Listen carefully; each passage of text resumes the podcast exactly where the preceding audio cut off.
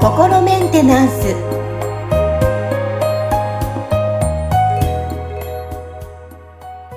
はい、えー、皆さんいかがお過ごしでしょうか？さあ、えー、心メンテナンス、えー、本日もお話は、えー、アシスタントの三上恵と、えー、気候ヒーラーの吉村隆二ですはい。で、えお届けします。よろしくお願いします。よろしくお願いします。はい。さあ、あの、前回は身体機構についていろいろお話伺いましたけども、今日は吉村さん、テーマ、もうそもそも私のあの疑問もあるんですけど、気って何っていうことで、えー、はい、いろいろ聞いていきたいなと思うんですが、あのー、まあ、漢字の中にも、天気、元気、活気とか、気っていろんなところに使われてると思うんですけど、はい、そもそもこう、まあ、きっと私の中ではすごい見えないエネルギーなイメージがあるんですが、吉村さん、ちょっと気について今日はいろいろお話、あの、していただきたいと思うんですが、気ってそもそも何ですかね？はい。あのね、なんか今、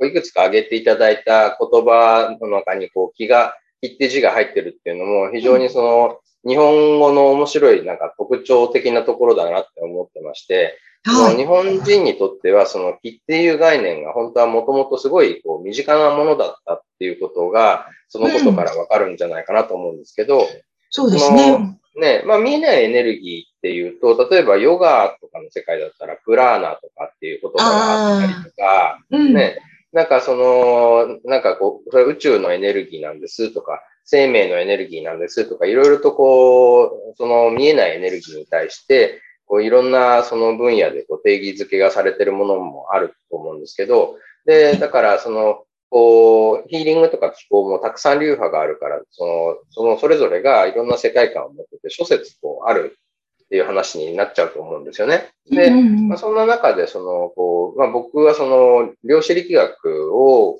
まあ、自分でこう、勉強して、あの、学んできたことで、まあ、じゃあこれをその自分なりにこう定義づけるとしたらどういうものだろうかっていうふうに、あの、こう、自分なりに考えた定義があるんですね。それは、まあ言ってみたら、その電磁的な波動っていうことなんですよね。電子的な波動？で、その電、電磁波みたいなね。電、電、はいはい。だから、その、なんだろうな。まあ、大きなくくりで言えば、電磁波の一種だっていうふうに思ってます。ただ、その、ね、じゃあ電磁波って言うとイメージ、こう、最近悪いじゃないですか。なんか電磁波って体そうですね。体に影響があるんじゃないかとかね。ありますけど。はいはいただ、じゃあその電磁波ってどんなものがあるのかっていうと、実はその、うん、まあ、要はその電解とか磁界っていうそのね、こう、目には見えないけど、まあ存在しているその、なんていうのかな、電気磁気のその波動、波ですよね。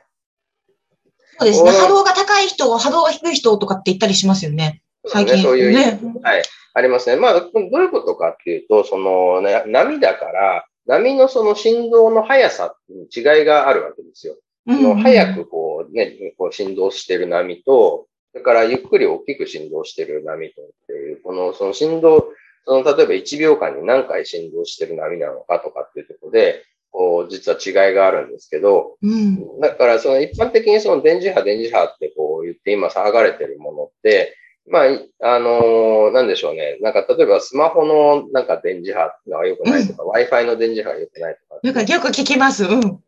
いますよね。でも、あれって、その、実はその、こう、周波数がすごい低い電磁波からすごい高い電磁波まで、その電磁波ってものすごいいっぱいいろんな種類があるんですよ。その、その振動数の違いによって、その電磁波の種類が変わってくるんですね。うんうんうん、で、実はその僕らの目がこう捉えてる光ってあるじゃないですか。太陽から降り注いでる光、はい、電気パチってつけた時に出る光って、はい、これも実は電磁波の一種なんですね。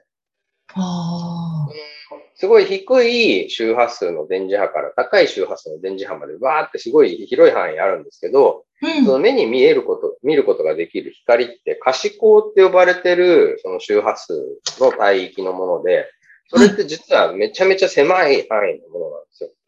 全体から見たら。で、このね、僕たちの目が、その、色として認識する、その、してる部分っていうのがあって、それがすごい狭い範囲なんだけど、その中でも、その周波数が高いものは紫色、低いものは赤色みたいな感じで、この虹の七色ってあるじゃないですか。はいはい。あの、こう、色の違いって実はこの狭い範囲の中でも周波数が高ければ紫に近づいて、低ければ赤に近づくっていう、そういうもの、ね。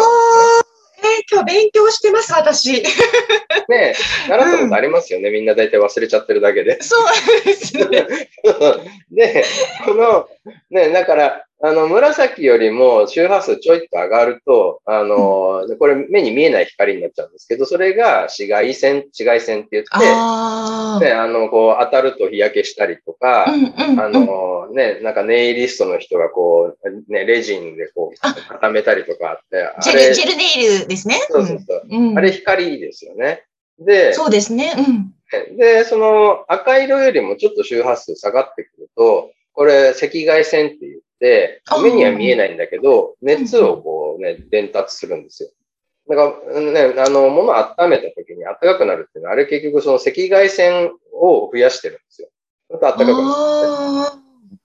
る、ね。ね、だからその、例えば、そのよくあの健康好きな人だと、遠赤外線が体にいいんだよとかって言ってるじゃないですか。うんうん、はい、聞きます。うん。ね、で遠赤外線って電磁波なんですよ。だから、そうそう、電磁波ってこう全部電磁波だから、その電磁波っていう言葉で全部くくっちゃうと、すごいその、なんか大雑把すぎるんですね。だからそ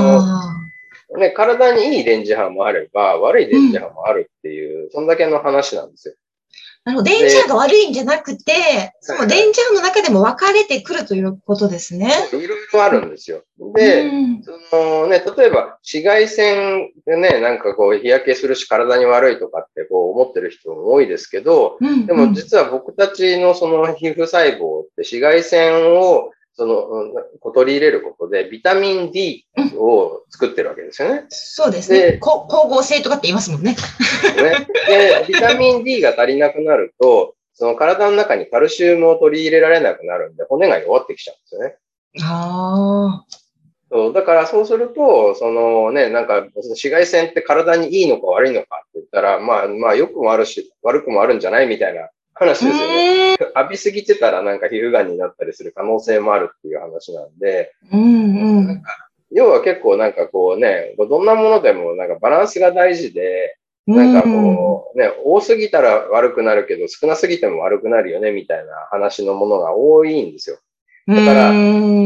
そういうところでは、その、こう、なんだろうな、その、一括りで全部こう、ね、あの、語ろうとするとか、あるいはこう、いいものだったら、とことんなんかや、やり、や、やりまくればもっと良くなるんだろうとかっていう発想が世の中にはあるんですけど、そうですね。大事なのはなんかバランスなんですよね。うん、すごいわかりやすい。うん。あはい。で、まあだからその木っていうのも、まあ言ってみたらこういうそのなんかこうたくさんある電磁波の中の、まあどっかにあるものであったりとか、うん、あるいはそのね、同じこう電磁波でも、あの、こう振動って例えばその上下に振動するだけかもしれないですね、あの、のものと、の上下だけじゃなくて、こう、例えば前後とかの振動だったりとかっていうのも含めると、その、こう、ね、次元が、こう、この上下だけよりも、上下と前後も含めた振動の方が、次元が高いっていうっていうことなんですよね。だから、まあ、そういう意味では、その普通の、あのー、こう、コンセントにこうで、あの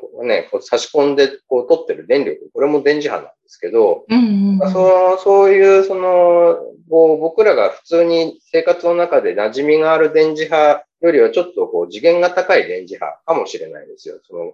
こうヒーリングとか気候で使ってる電磁波とかね。でも、この、例えば僕たちのその、ものを考えたりとか、うんうん、その感情が動いたりすると脳波が変わったりとか、心拍が変わって心電図とかが、あのね、なんかその、で取れる、こう、情報が変わったりしますよね。機械が、体が発してるその電磁波を、こう、キャッチして数値化してるから、だから脳波とか心電図が取れるんですよ。だから、僕たちのその意識が実はその電磁波を発してるんですね。うん。なるほど。はい。で、テレビやラジオ、スマホの電磁波っていうのは、いわゆる電波って呼ばれてるものっていうのは、これってそのただの、まあ電、あの、電磁波の波形に過ぎないですけど、それをちゃんとその何かに変換すると、そのね、なんか音になって言葉になったり音楽になったりとかってするっていうのは、要するにその離れたところにも情報を伝えることができるわけですよね。うん、で、例えばそのね、えっ、ー、と、電子レンジ、あれだって、そのなんか、あの、見えない、えあの、波動を当てることで、その食べ物を温めるってことをしてますよね。だからその、うん、あれって、そう離れたところに、そのエネルギーを伝えることができるから、こう、食べ物が温まるわけですよ。はい。そうですね。そうですね。だから離れたところに情報だったりとか、エネルギー、力みたいなものを伝えることができるものっていうのは、まあ、その電磁波の特徴であって、それは実は僕たちのそのね、なんか脳だったりとか意識だったりっていうものもその電磁波を発していて、でそれがその見えないレベルで実は情報のやり取りをしているわけですね。うんそれがまあ全部こうひっくるめて木っていう風な概念で捉えられてきたんだと思うんですよね、日本人にとっては。だから、気心が知れるとかってね、なんか気が合うとかって。気が合ってね。そうそう。だから要するに、こうね、その人となんか自分とのその電磁波的な周波数がこう合うから、そうそう。だから、なんか気持ちが伝わりやすくて、あ、気が合うよねって、あ、わかるわかる、だよね、みたいな状態になるっていう。だからそれが、気って、気っていうものとして捉えていうことですね。いやー、吉村さん、本当今日は分かりやすいし、私も知識も増えたし、あの、切ってお話聞いて本当に身近にあるんだなっていうふうに今日感じることができました。多分聞いてる皆さんもすごい、はい、分かりやすいと感じたと思いますし、あ、身近にあるんだなっていうことで勉強になったと思いますので、えー、また3回目のお話もいろいろと、えー、聞かせていただきたいと思います。吉村さん、今日は、はい、またありがとうございました。ありがとうございました。